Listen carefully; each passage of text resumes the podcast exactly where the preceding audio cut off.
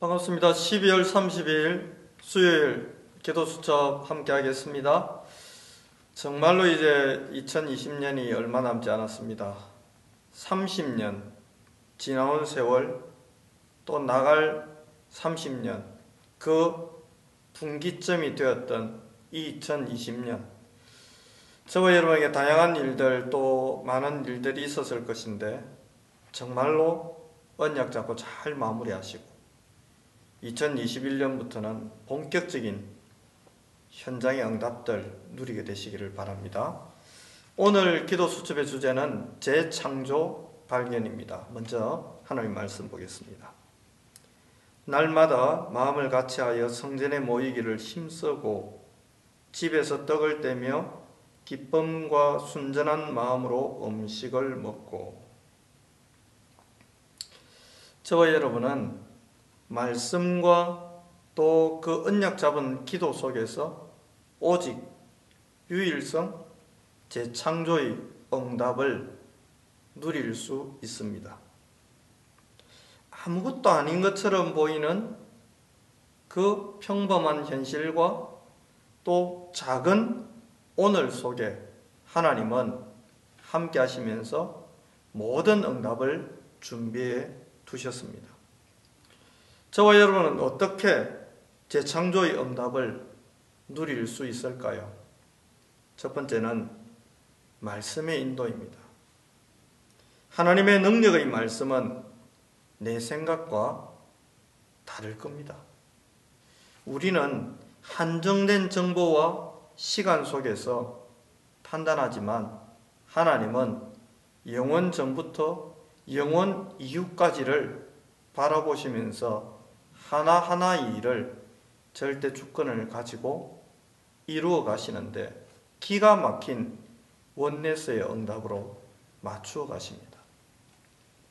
그렇다면 저와 여러분은 나의 생각은 버려놓고 하나님의 말씀을 붙잡아야 할 것입니다.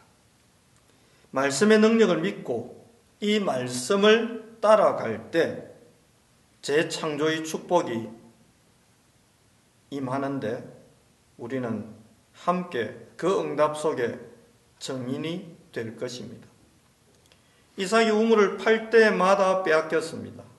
그런데 어느 순간 재창조의 역사가 본격화되니 대적자들이 두려워 떨게 되고 용서를 구하는 일도 일어났습니다. 이처럼 말씀을 잡고 묵상하다 보면 우리에게 불현듯 재창조의 시간표는 임하게 될 것입니다. 두 번째는 말씀 소통과 기도입니다. 초대교 성도들은 날마다 집에서 또 성전에서 모이고 흩어지면서 말씀을 붙들고 말씀을 잡고 집으로 가고 직장으로 가서 그 말씀이 성취되는 응답을 체험했습니다. 초대교회 성도들은 자신의 능력과 관계없이 역사하시는 성령의 역사와 재창조의 응답을 집에서, 교회에서, 현장에서, 직장에서 마음껏 누렸습니다. 저와 여러분이 오늘의 말씀을 붙잡고 소통하고 기도할 때 재창조의 역사는 이처럼 우리가 있는 바로 그 현장과 현실 가운데 나타나게 되는 것이지요. 랩넌트는 매일 하나님의 말씀을 붙잡고 그 말씀을 붙들고 기도하면 됩니다. 말씀을 붙잡고 사는 삶은 내 생각으로 살아가는 내 기준을 따라 살아가는 삶과는 비교되지 않을 응답이 기다리고 있습니다.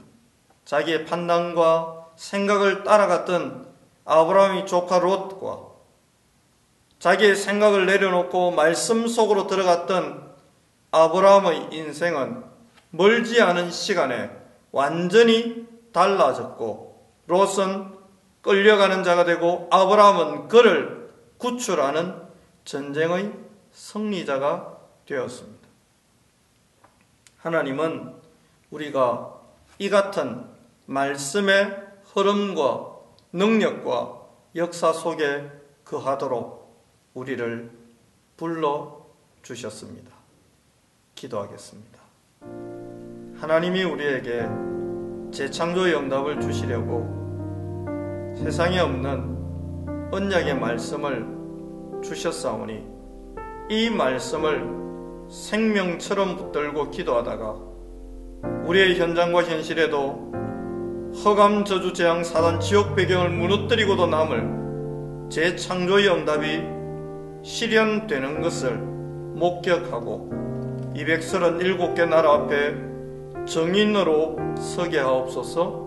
감사드리며 살아계신 구주 예수 그리스도 이름으로 기도하옵나이다.